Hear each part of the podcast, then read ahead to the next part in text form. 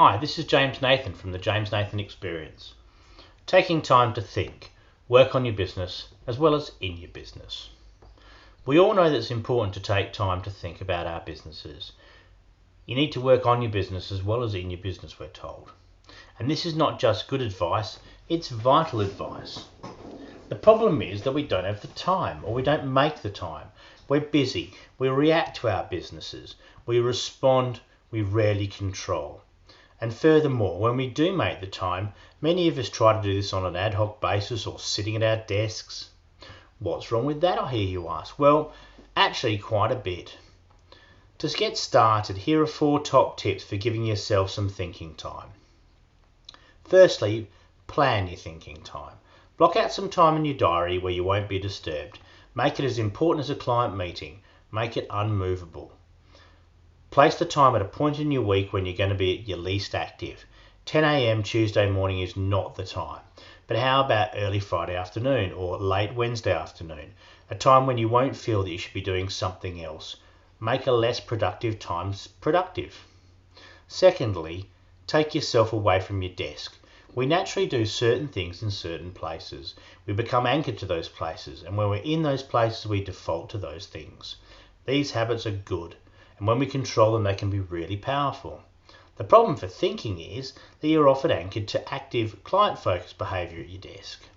We check email, we phone, we research, we do active things.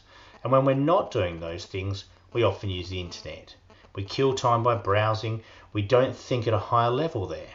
So instead, go for a walk or head to a cafe or your favourite coffee shop. Get away from the places that you do work things. And when you do that, a magic thing happens. Your mind starts to wander and you start to have ideas. You start to think. So, thirdly, let your mind wander. Don't push the process. Thoughts and ideas will come naturally if you give yourself permission to consider things. Let go of the I must work thoughts. Start by thinking about a particular part of your business or an actual issue if you need help, do something else and let your less conscious mind wander. Thoughts will come. And fourthly, anchor a new thinking place. If you continue to use the same places and activities to think, you'll start to anchor new behavior. You'll establish behaviors that trigger thinking and you'll have built good new habits. This is great. And whenever you want to think or consider something, you just have to go to that place or do that activity and away you go. For me, this is when I'm out walking my dog, when I'm on a long drive, when I'm gardening, or even when I'm in the shower. Places where I'm doing something else consciously, places where my mind can wander. So start now. Open your diary, block out some time. Where might you start to think? This is James Nathan at the James Nathan Experience.